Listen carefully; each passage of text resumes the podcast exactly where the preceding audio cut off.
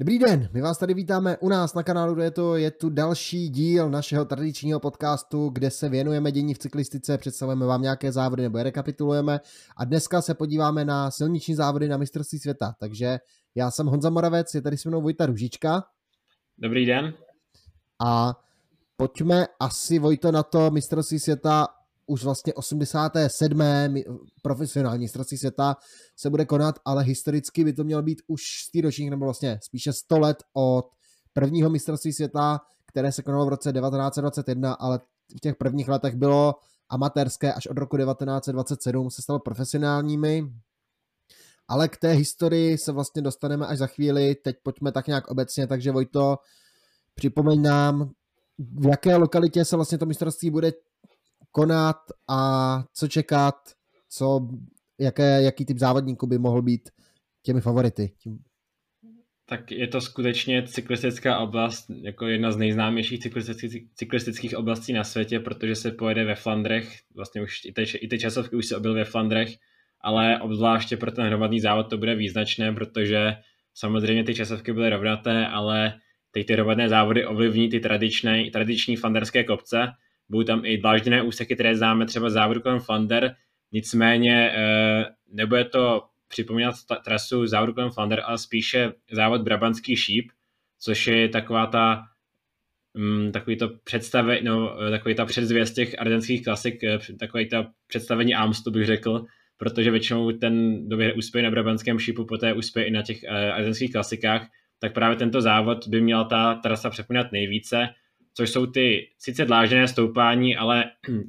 ty kostky tam většinou nehrají tak zásadní roli, jako právě ty krátké, prudké stoupání, třeba i asfaltové. Za mě je to možná trošičku škoda, že tam ty dlážděné úseky nejsou, nebo vlastně, že tam nejsou ty dlážděné úseky třeba ze závodu kolem Flander, protože druhé Flandry za rok, to by mohla být skvělá podívaná, ale já věřím, že i v tomto vlastně provedení i Brabantský šíp je velmi kvalitní závod a bývá to skvělá podívaná, tak doufám, že se to naplní i teď na mistrovství světa. My se v dnešním videu podíváme na kategorii U23 muži, na ženy a na muže v té elitní kategorii. A začal bych teda tou kategorii U23, protože ta se jede jako první, ta se jede už vlastně dnes 24. A historie sahá do roku 96, prvním vítězem se stal Ital Giuliano Figueras, ale pak v dalších letech uspěli poměrně známá jména, poměrně úspěšní cyklisté, jako třeba Ivan Basov, uh, Ivan Baso, Petr Velič, Michael Matthews, Arno Demar, Alexej Lucenko, Matej Mohorič, Benoit Kosnefora, Mark Hirschi a poslední ročník, který se objel, byl v roce 2019 Herogate a bylo to hodně zajímavé, protože původní vítěz Nils Eghoff byl později diskvalifikován za to, že se, že se tam pomáhal vlastně za týmovým vozidlem, že se vracel po defektu, za, po, vítěze, po vítězství v závodě vlastně byl diskvalifikován, takže to zlatá medaile připadla Samuele Batistelovi, druhý skončil Stefan Bisegr a třetí Tom Pitcock. A není bez zajímavosti, že i Bisegr, i Pitcock budou na startu i letos, ale budou na startu toho elitního závodu. A pojďme teďka k té trase, protože ta trasa bude hodně zajímavá. Startuje se v Antwerpách, pojede se do Leuvenu a ta trasa bude měřit 161,1 km. A to první stoupání přijde na, na řadu na 60 km a poté bude čekat na závodníky 20 těchto stoupání, těch krátkých, prudkých kopců, kde se to opravdu může zamíchat a uvidíme, kdo, to nejsilněji, protože ta trasa může být hodně náročná a říkám, představte si nějakou ardenskou klasiku, pokud nesedete Brabantský šíp, tak se dá si přehnat právě k Amstel Gold Race, tak uh, taková podobná trasa to bude. Tak a pojďme se i podívat na to, kdo vlastně startuje, koho tak počítat mezi ty favority, protože těch reprezentací silných, které si mohou dělat záhlusky dost, určitě, určitě na prvním místě Italové,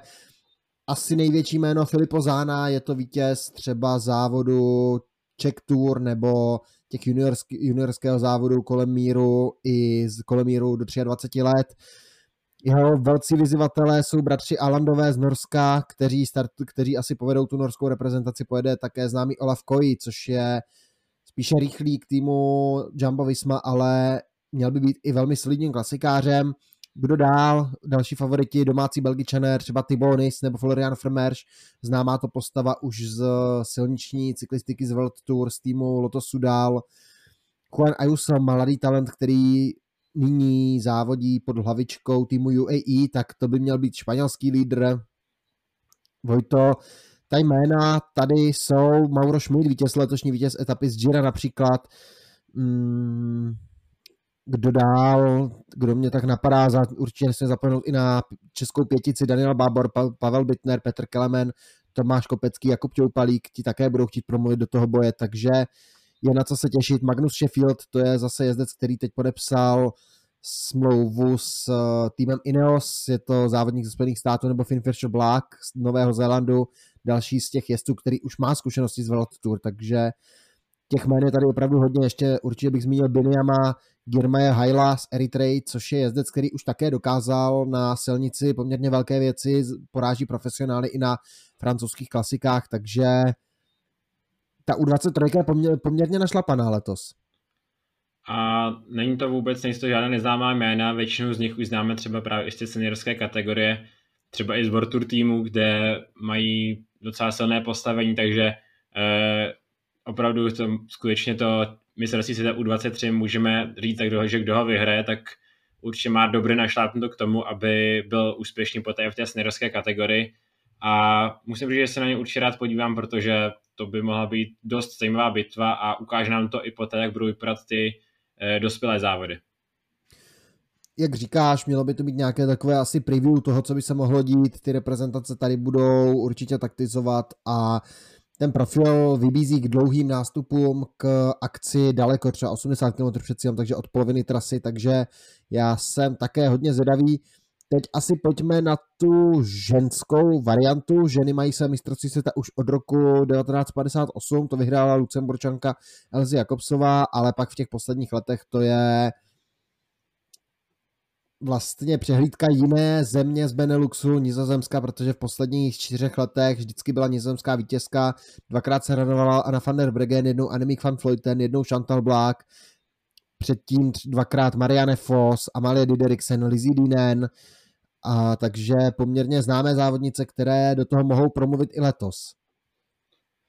Je to tak, trasa je teda víceméně stejná jako u té U23, takže tam to nemám co říkat z nějakého důvodu jenom o 3 km kratší, ale uh, jinak je vlastně úplně stejná, ty stoupání jsou stejná, takže to bude opět o, o těch klasikářkách, nicméně uh, u žen se to dost, uh, máme tam dost takových univerzálů, který, který zvládají vlastně každý jakýkoliv terén, takže těžko říct, kdo z nich uspěje. Máme podobný problém, jako jsme měli s časovkou a to, že startovní listiny v současné chvíli, natáčíme, z velké části nejsou potvrzené, ale opět můžeme očekávat, eh, které ženy se na startu objeví a ty největší jména by tady chybět neměla. Určitě musíme počítat třeba s Kataržinou Nevědomou za Polsko nebo za v dánské reprezentaci Cecil Utrop Ludvík, Emma Norsgaard. Největší pozornost bude na Holandiankách, tam očekáváme určitě Annemiek van Vleuten, uvidíme co Anna van der Bregen, Řekl bych, že startu se nevyhne ani Ellen van Dijk, pravdě, dost pravděpodobná je účast Marianne Foss, což jsou všechno závodnice, které by mohly být sami samostatně lídrině v takovémto profilu, všechny zvládají kopce, všechny zvládají ty dlážděné úseky a nizozemky jako tradičně budou velmi nebezpečné a budou hodně zlobit a ty ostatní reprezentace si je budou muset hlídat a budou vlastně muset proti ním bojovat. Dokonce Annemiek van Vleuten se vyjadřoval takovým způsobem, že Marianne Foss by mohla být eh, na stejné úrovni nebo dokonce možná i před ní v té hierarchii těch lídryň. Z toho důvodu, že samozřejmě Marianne Foss má asi nejrychlejší závěr a pokud by tam přijela nějaká větší skupina po ty stoupání, Marianne Foss tam udržela, tak by ona mohla být ta nejrychlejší. Takže bude to opět zajímavé. Já jenom ještě, jak skončil ten brabantský šíp právě uh, mezi tím ženském podání, protože na té trase se pojede, tak ho vyhrál Ruth Winder, což bylo trochu překvapení před Demi Flering a Alisou Balzámou, takže eh, ani to závodnice nemůžeme odepisovat a myslím, že Demi Flering taky jedna z těch závodnic, která v té holandské sestavě by asi neměla chybět a neměla by tam zapadnout. Určitě, když si říkal Elizu Balzámo, Italky mohou sázet buď na ní, anebo na Elizu Longoborghini, to budou asi dvě hlavní zbraně a teď mě tak napadá ještě britská sestava třeba s Lizzie Dinen, která vyhlásila vlastně útok na další zlato a Lizzie Dinen je další ze závodnic, který by tady ten profil vlastně brabantského šipu měl hodně sedět. A já mám možná ještě jednu takovou, uh, takového černého koně a to bych možná, jestli už eh, bych ještě než se pustíme na tě, těm mužům, to bych možná zkusil natypovat uh, vítěze žen a přidal bych k tomu, jestli budeš souhlasit, i tu U23, a to jsme zapomněli. Tak já teda, já teda začnu a začnu, že tu U23 vyhraje Tobias Haaland Johannesen, tedy vítěz Avenru, druhý na Baby Juru, si myslím, že vyhraje, protože má trochu docela i to zrychlení. A u žen, tak můj tip je Lotte Kopecká, protože tak bude na domácí trati. Je to sprinterka a zvládá i přeta stoupání, takže pro mě to bude taky hodně silná závodnice typují na výhru. Tak já u U23 se budu držet asi toho nejznámějšího jména a to je Florian Vermeersch, závodník, který už má zkušenosti a měl být velmi talentovaný klasikář. Tomu podle mě ta trasa bude svědčit, povedla se mu celkem i ta časovka, takže typu Floriana Vermeersche, také domácího závodníka a mezi ženami asi půjdu do těch holandských vod, ale vyhnu se právě Annemiek van Vleuten, vyhnu se i Marianne Foss a podle mě to dopadne na Demi Follering, která ukazuje vlastně celou sezónu skvělé nohy a je to její životní sezóna a myslím si, že je schopná to korunovat i titulem mistrně světa. A takhle asi k U23, takhle asi k ženám a teď, co si budeme povídat, asi k tomu nejzajímavějšímu, nebo aspoň to, co sleduje nejvíce lidí a to je samozřejmě hromadný závod mužů, takže Honza zase trochu něco k historii, protože ta je tady hodně bohatá. Tak, tady se asi trošičku zasekneme nejen teda u té historie, ale obecně u toho závodu můžu. První ten profesionální ročník se tady konal v roce 1927, vyhrál ho Alfredo Binda, kdybych tady měl jmenovat ty další vítěze, tak tady jsme asi do zítra, protože co, co rok to slavné jméno, takže můžeme říct, že mistrem světa se stal Eddie Merckx, mistrem světa byl Fausto Coppi, mistrem světa byl Felice Gimondi, Greg LeMond, Job Temelk, Stephen Roach, Lance Armstrong, mm, Oscar Freire, Mario Cipollini, Johan Misev, Abraham Olano, Kadel Evans, Torhuzov, také Mark Cavendish, Filip Gilbert, Michal Květkovský, Peter Sagan, Alejandro Valverde, Mats Pedersen a úřadujícím šampionem je Julien Alaphilippe, který v Imole porazil, nebo vlastně solově dojel do cíle, druhý tam skončil Wout van Aert a třetí skončil Mark Hirschi, takže takové ty výrazné postavy té loňské sezóny brali i medaile na mistrovství světa a tito závodníci budou, tito tři, Alain Filip, Hirschi a Van Aert budou i hlavními favority do toho letošního závodu. Ale tady se budeme zastavovat a budeme se pídit a půjdeme po těch jednotlivých závodnicích více důsledně, protože je tady více témat, o kterých mluvit a já na tohle půjdu hnedka s Ostrávou to, co Matěje van der Poel. Nevěděl jsem, jestli pojede na konec té nominace, jak na tom bude, neměl tu, měl teďka dlouhou závodní pauzu, ale hned jak se vrátil na kolo, tak vlastně, tak vlastně vyhrál jednu z klasik. A takže co Matěje van der Poel zvládne těch 268 kilometrů? To právě jsem ještě chtěl potknout, že právě, že muži pojedou dvakrát tak dlouhou trasu, víceméně 268 kilometrů, bylo tam i dvakrát tolik těch stoupání, pokud správně počítám, takových je 42 těch klasifikovaných stoupání. A bude to opravdu brutální, takže Matěj van der Poel je jeden ze závodníků, který by s tím neměl mít problémy, nicméně v současné, eh, v současné kondici nad ním vysí hodně velký otazník, protože jestli jste sledoval olympijské hry, tak tam eh, nepřímě spadl v to závodě na horských kolech, byl, měl poraněná záda, nebylo to údajně nic tak hrozného, ale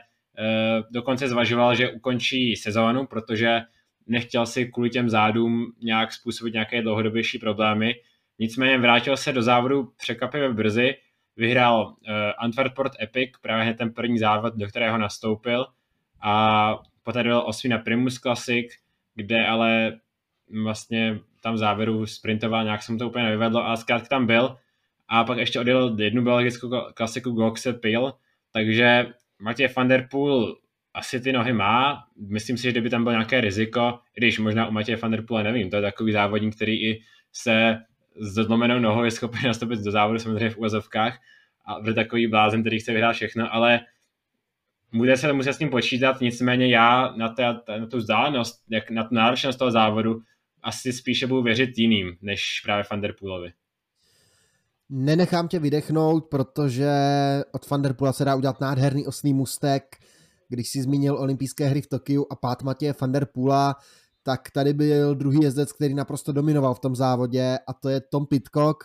z reprezentace Velké Británie a Tom Pitcock navíc je letošním vítězem závodu Brabantský šíp, který vlastně charakterově nejbližší tady té trase mistrovství světa. Jak se mladý Brit, mladý britský talent vlastně popere s tou trasou, co myslíš?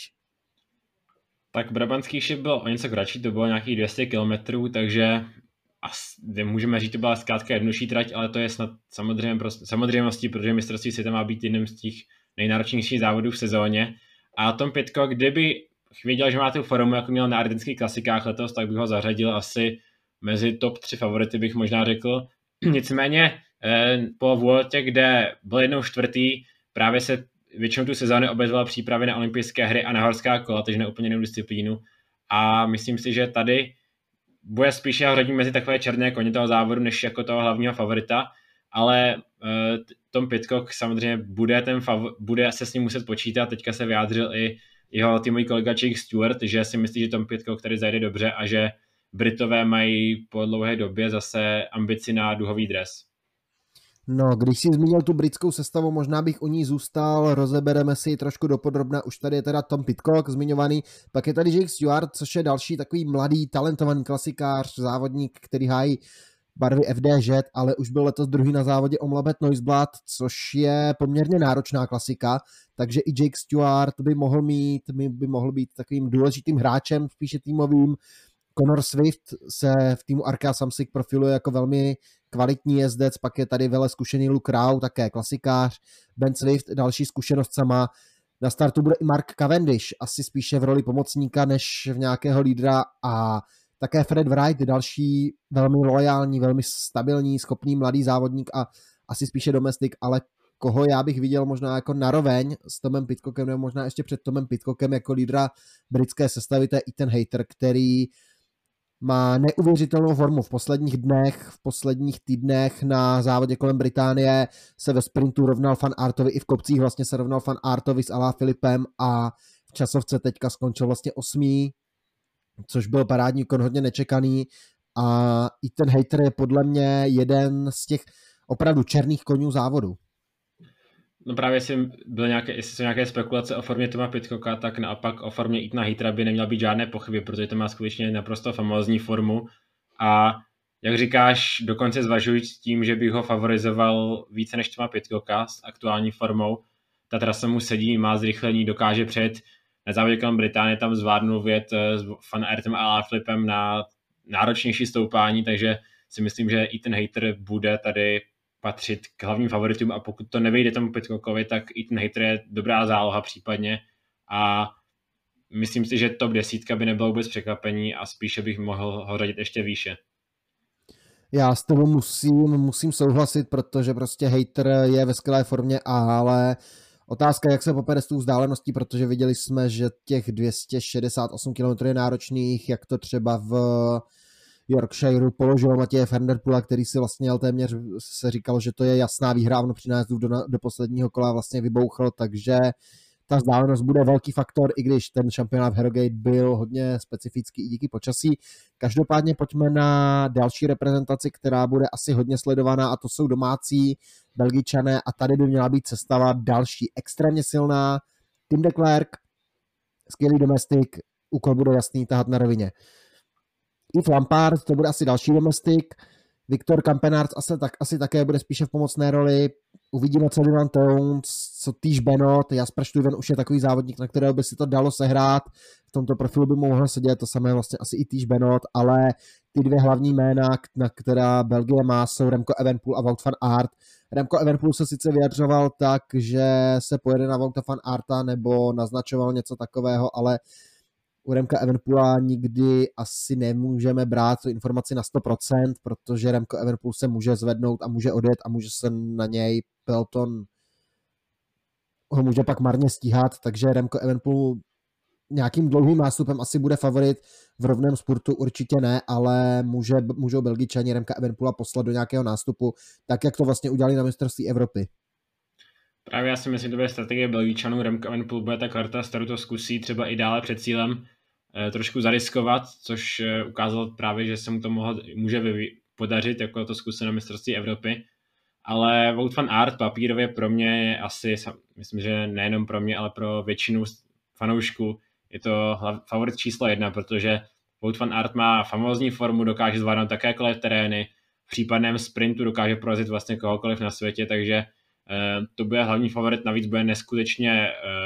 motivovaný, protože za prvé je to domácí mistrovství světa, za druhé v posledních eh, letech má trochu smůl na těch mezinárodních akcích, protože loni mu za to uteklo dvakrát, protože byl druhý v časovce i druhý na mistrovství světa, i druhý v tom hromadném závodě. Na olympijských hrách bylo to v hromadném závodě druhý znovu a v časovce, jak už víme, ho porazil opět sekund Filipa Gana a další stříbrná medaile, takže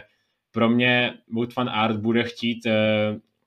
dovést Belgičan to zlato, protože Belgičan na domácí mistrovství světa zatím na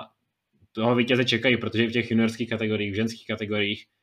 uh, v časovce prostě zkrátka jim to zlato uniklo a jako v cyklistická velmoc budou chtít alespoň nějakého mistra a budou ho chtít nejvíce právě v té hlavní disciplíně, což je silniční závod mužů. Navíc Wout van Art byl těsně druhý na Brabantském šípu, kde ho porazil právě Tom Pitcock, ale jenom o centimetry, takže Wout van Art také s tímto profilem nemá problém, i když ono s kterým profilem Wout van Art problém má, to je možná lepší otázka, ale každopádně vidím to stejně jako ty, Wout van Art bude asi ten muž číslo jedna, ten hlídaný, Remco Evenpool,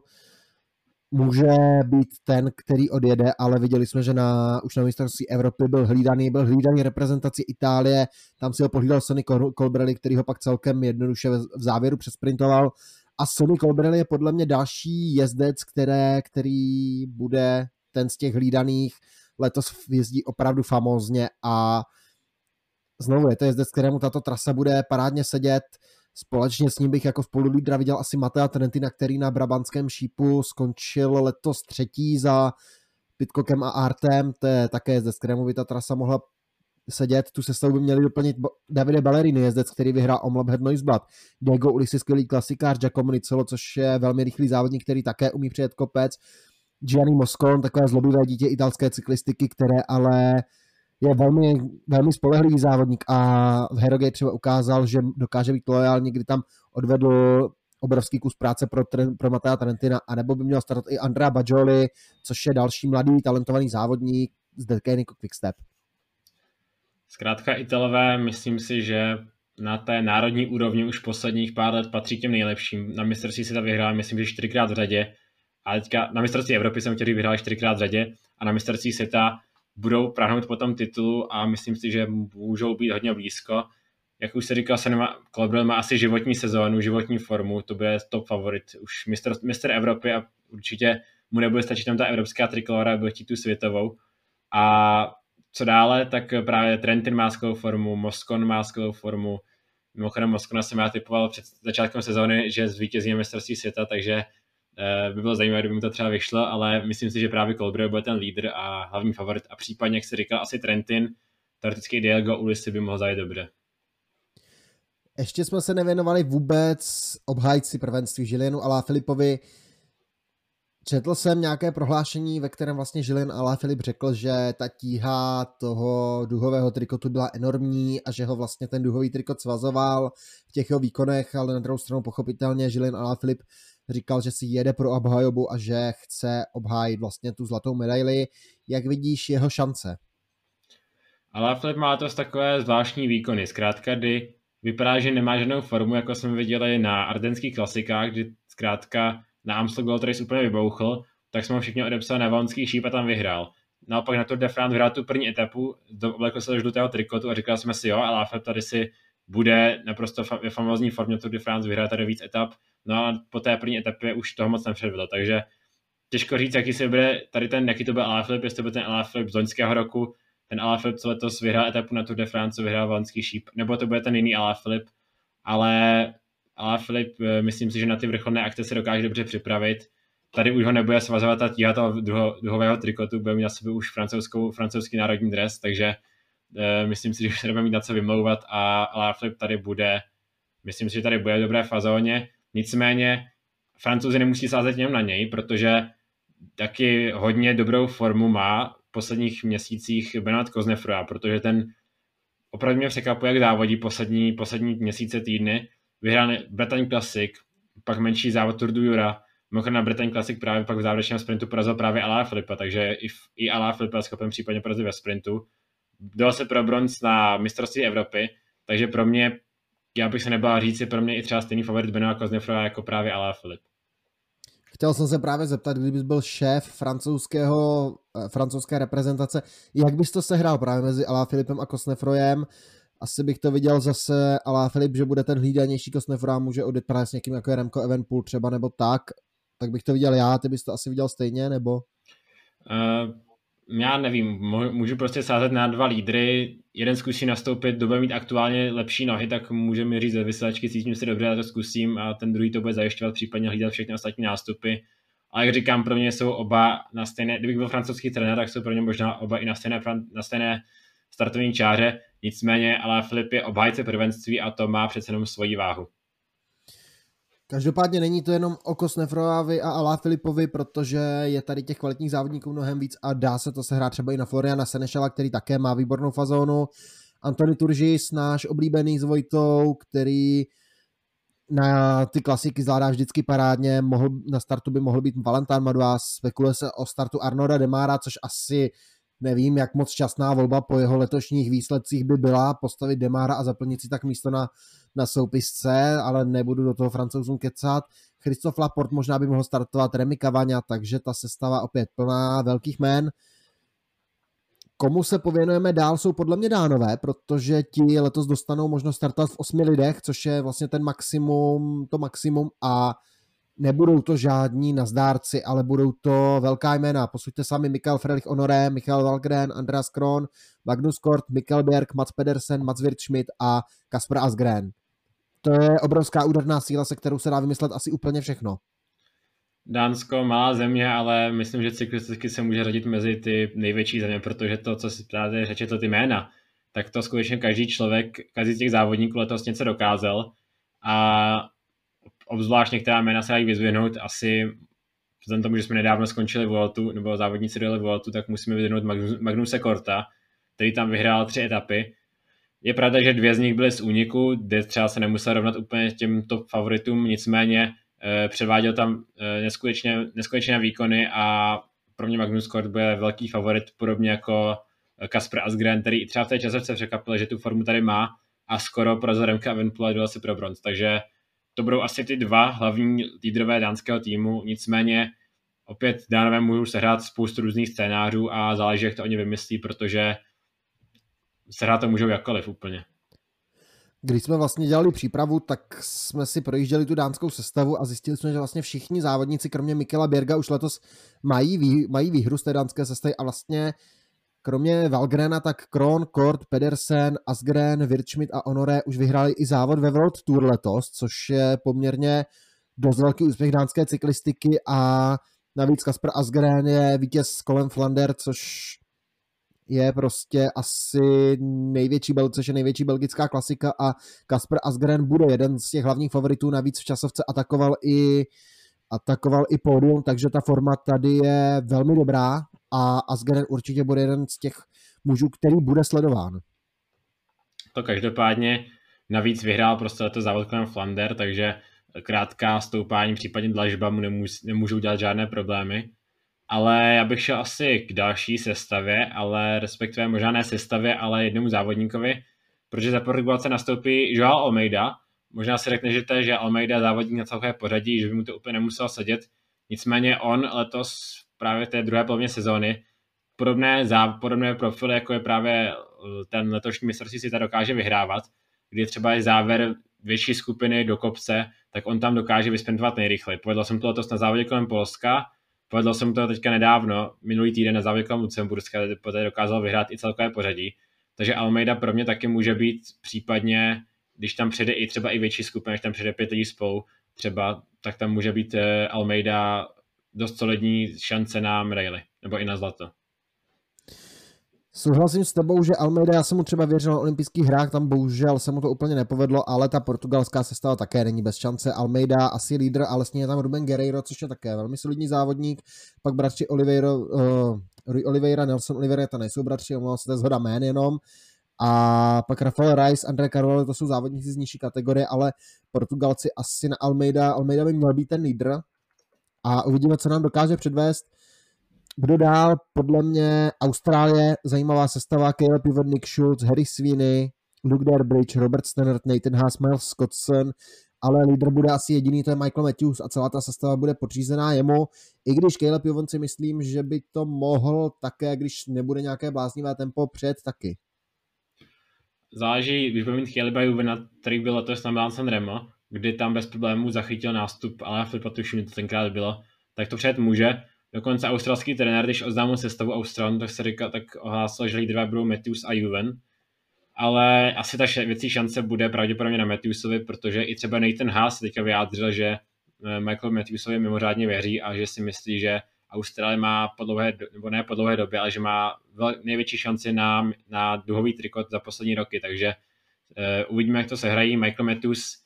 a naopak, když má tu formu, tak často úplně na, právě na těch velkých akcích, klasikách, nevím, jestli neunese tlak nebo něco takového, ale zkrátka, když má nějaký hlavní cíl, tak často se mu stane, že tam poté neuspěje. Je to tak, ale uvidíme, jak to Michael Matthews se hraje. Já se bojím, že nebude letos hrát asi patřit mezi ty největší favority, že jsou tady závodníci, kteří jsou přeci jenom silnější, ale určitě můžou Australie také čeřit vody. Bude to, je to jedna z těch tradičně silnějších, silných reprezentací, která má v tom závodě slovo a dokáže tam udělat, dokáže tam udělat vlastně nějak vymyslet nějakou akci. Každopádně pojďme dál, už nám těch silných reprezentací ubývá, ale musíme se pochopitelně zastavit u Slovinců. Znovu jméno vedle jména a posuďte sami, asi vytáhnu ty tři hlavní. Matěj Mohorič, tady Pogačar, Primoš Roglič. Tak eh, těžko říct, na koho z nich to se hraje, protože asi bude záležet možná i na tom, kdo řekne v tom závodě, se cítí nejlépe, protože Primož Roglič má za sebou Vueltu, má tou dlouhou sezónu, podobně tady Pogačar uh, a možná Matěj Mohorič právě by mohl mít uh, i nejlepší formu na mistrovství světa, protože to byl jeden z jeho cílů. Tady Pogačar se za cíl stanuje víceméně každý závod, který jede, takže těžko říct u něj, jak, jakou bude mít formu. Nicméně všichni tři mají zrychlení, případně Roglič i Pogačar jsou schopni vyhrát v závěru po nějakém nástupu krátce před cílem. U Mohoriče by to viděl spíš nějaký nástup dále před cílem, protože on skutečně dokáže, když mu dáte pár metrů, tak už ho většinou nikdo nechytí. Takže Slovenci mají hodně nebezpečnou sestavu a myslím si, že budou chtít uh, si dojet pro... Mirejle bude málo pro ně. Chtěl by asi duhový trikot doplněná Lukou Mezgečem, Janem Tratníkem, Janem Polancem, Davidem Perem a Domenem Novakem. Slovinci by měli být opravdu hodně silná úderná síla, jak říkal Vojta Roglič, velmi rychlý závodník Pogačár, velmi rychlý závodník, mohou vyhrát z, ze sprintu menší skupinky, pokud tam proti ním nebude teda zrovna někdo jako Wout van Art, ale určitě jsou to velmi silní závodníci, kteří mohou nastoupit, ale jak říkáš, pro mě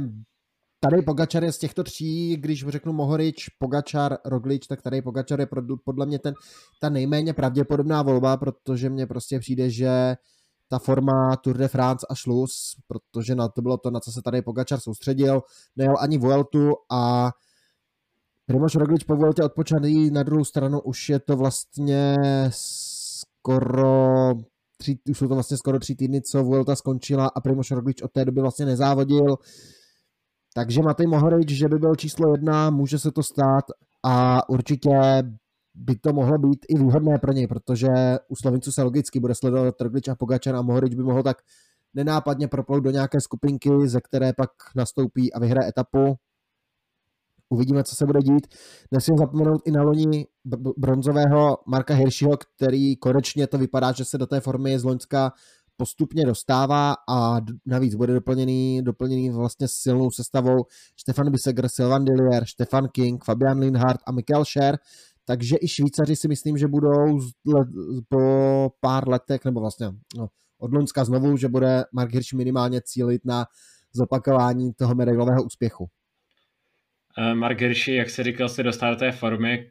trochu to byla letní ta první sezona, první polovina sezona zklamání, poté mm, loňské sezóně, ale teďka už se to dostává. Bojoval o výhru na závodě Lucemburska a bude to asi lídr švýcarské sestavy. Nicméně Stefan King je závodník, který taky dokáže překvapit. Pamatuju si mistrovství v Jarušáru před dvěma roky, kdy najednou tam byl v té skupině a dojel si pro bronz, což se určitě s tím tenkrát nepočítalo a Stefan King také dokáže odjet dále před cílem.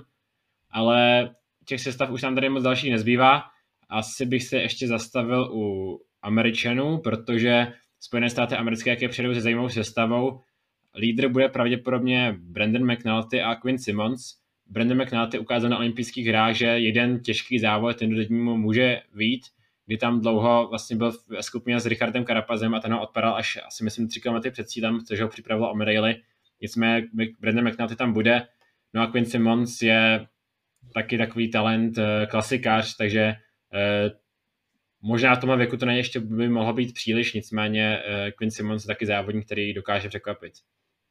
Quinn Simmons určitě ukazuje své kvality a do budoucna. Je to velká naděje americké cyklistiky, ale jak říkal Vojta, já souhlasím s tím hodnocením, že lídrem by měl být a asi bude Brandon McNulty, protože na těch olympijských hrách vlastně proti všem předpokladům zajel velmi pěkný závod. A tu sestavu doplňuje Robin Carpenter, nedávný vítěz etapy ze závodu kolem Británie, pak Lawson Craddock, Nelson Pauls a Mateo Jorgenson, takže to je i toto je velmi zajímavá sestava. A já si myslím, že teďka je na čase spustit takovou tu kanonádu jmen z těch ostatních reprezentací, kdo by dál mohl být zajímavým městcem. Za Španělsko podle mě Alex Aranburu, také jezdec, kterému by mohla tato trasa sedět. Mm-hmm, kdo dál? Určitě nesmí zapomenout na českou reprezentaci. Zdeněk Štybár, Petr Vakoč, Josef Černý, Michal Kukrle, Vojto. Ještě se u nich zastavíme, jak vidíme jejich šance. Lídrem asi bude Zdeněk Štybár, možná Petr Vakoč. Vlastně Petr Vakoč někdejší závod, vítěz vlastně závodu Brabantský šíp. Petr Vakoč zatím nevypadá úplně vůbec špatně na toho teďka v, i v, na závěr kolem Lucemburska. V té první etapě tam tlačil o výhru, nakonec závěru, když asi když viděl, že už nevyhrál, to vypustil, ale ta forma tam asi je. Mě to trochu připomíná i ta trasa třeba mistrovství v Richmondu, eh, kde z něj Štybar tenkrát přijel s hodně velkými ambicemi a jako jasný lídr, že Česko přiveze první dohový trikot by mohlo, nicméně tenkrát se mu to nepovedlo, ačkoliv nastupoval, každopádně to nasvědčuje tomu, že i ta tahanca trasa by mohla sedět ale bojím se, že to možná nebude trochu těžké. Josef Černý by nemusel být úplně bez šance, nicméně po té, co jsem úplně nepodal ta časovka, tak eh, nevím, jak na tom s tou formou je, ale myslím, že Češi mají potenciál na to, aby tady úplně nevybouchli a mají potenciál na to něco tu předvést a třeba i překvapit. Tak pojďme dál na ty závodníky, kdo by ještě mohl, s kým by se dalo, mohlo, mělo počítat. Michal Kvetkovský, to bude lídr Poláků, určitě vítěz mistr světa z Pomferády, nemá špatnou sezónu letos, takže další závodník, se kterým bude nutné, na kterého se bude nutné zaměřit. Napadá mě Michal Gogo za Rakušany, Tom Squinch za lotyšskou reprezentaci, za Nory pravděpodobně Alexander Kristof bude tím lídrem, to je také, t- také by mu to mohlo sedět tento profil. Mark Padun letos velmi dobrá sezona za Ukrajince. Alexej Lucenko, nesmíme ho opomenout v kazašské reprezentaci. To samé Daryl Impy by měl být lídrem uh, reprezentace jihoafrické, protože Daryl Impy je další závodník, který je jako stavěný pro tento profil. Velmi zajímavá sestava německá, Max Schachmann, John Degenkolb, to budou asi závodníci nejvíce stavění na tento profil. Uvidíme, co třeba Pascal Ackermann, jak to zvládne tu trasu, ale tomu třeba tolik nevěřím. Eddie Dunbar za Irsko mě napadá, Fernando Gaviria, Rigoberto Urán, Sergio Igita, Esteban Chávez, Juan Sebastian Molano, Kolumbici, velmi silná sestava a musíme se zastavit ještě u jednoho jména, protože to by nás asi hlavně naši východní sousedi hodně hnali, kdyby jsme se u něj vůbec nezastavili. A to je Peter Sagan, trojnásobný mistr světa, letos ta sezona taková nějaká úplně není úspěšná, sice vyhrál bodovačku na Giro, ale asi zatím na mě působí takový jako spíše takový ten postupný už ústup z té slávy. Myslíš si, že může zaznamenat ještě velké vítězství tady na mistrovství světa, nebo ho spíše už odepisuješ, nebo, nebo ještě bys s ním počítal? Takhle, myslím si, že na vítězství to asi nebude příliš, to by musel počítat s nějakým trochu lehčím závodem, což se ale může stát nějaký průběh, lehčí průběh závodu. A po, co předvedl na, na poté, co předvedl na Benelux Tour, kde nejel vůbec špatně i etapu přes Mul Kapel Mur, tak si myslím, že i nejenom ve sprintech má ještě co říct, ale ještě i v těch klasikách. Takže asi bych ho úplně neodepisoval a uvidíme, tu formu tady úplně nemá špatnou právě podle Benelux Tour. Nicméně myslím si, že asi na dový trikot tu jsou asi jiní, jiní favorité. Tak a když si teda zmínil ty jiné favority, tak kteří to podle tebe jsou? Ta top trojka. Já ještě bych vy, vybral uh, dva závodníky, který bych vám doporučil, ať sledujete. Nemyslím si, že vyhrajou, ale chtěl bych upozornit na uh, Markuse Holgarda z Norska, který se mi hodně líbí. Ta trasa mu sedí, je to vlastně závodník pro kontinentální divize, ale to závodní hodně zajímavě. Tady ten by mohl být klidně i lídrem norské sestavy. Takže na to bych se zaměřil. A druhý je, my jsme vůbec vlastně nezmínili, Španělsko mi napadá, kde například přijde i Alex Ramboru, takový další závodníci, ale bych se zaměřil na Carlos Rodrigueze, který tady teďka na závodě kolem Británie, ale docela zajímavě a překvapuje na to, že se považuje za vrchaře, tak uh, i ty klasikářské etapy mu docela seděly, takže já na to bych si koukal, že by taky mohl docela něco předvést. Nicméně k té top trojice, tak to je asi to hlavní, tak já řeknu bronzová medaile Magnus Kort, uh, stříbro Wout van Art, uh, čtvrté stříbro v radě na mistrovství světa vlastně a vítěz pro mě by mohl být Sonny Colbrelli po tom, co letos předvádí a získal by, pokud se nepletu, první závodník, který by se stal mistrem Evropy i mistrem světa v jedné sezóně po té doby, od té doby, co je mistrovství Evropy profes, mezi profesionály. Určitě ještě u té španělské sestavy, já jsem čekal, že neřekneš Carlose Rodrigueze, čekal jsem, že řekneš Gonzala Serána, který také na závodě kolem Británie jezdil parádně, nesmím zapomenout Ivana Garciu Cortino ve španělské reprezentaci, ale když ty si doporučoval jezdce, které sledovat, tak já také vyberu někoho, podle mě je to polychronist Sorcakis z Řecka, který podle mě si naskočí do úniku, protože to je taková jeho tradice, každý rok na mistrovství světa si do úniku chodí, takže si myslím, že i letos se ho tam dočkáme, tohoto řeckého závodníka. Každopádně jsme se nevěnovali ani Holandianům a si myslím, že kromě Matěje van der Pula by mohl být dobrým typem i Mike, Tonisen, Mike Tonisen, kdyby Van Der Poel vybouchl, tak Tonisen tady tomu ta trasa svědčí, je to kopcovité, není to tolik kopcovité, dokáže to přejet. Pak Bauke Mole má s nějakým dalším nástupem, či Dylan van Barle, takže i ostatní závodníky v nizozemské reprezentaci bych sledoval, ale když se dostanu teda já k té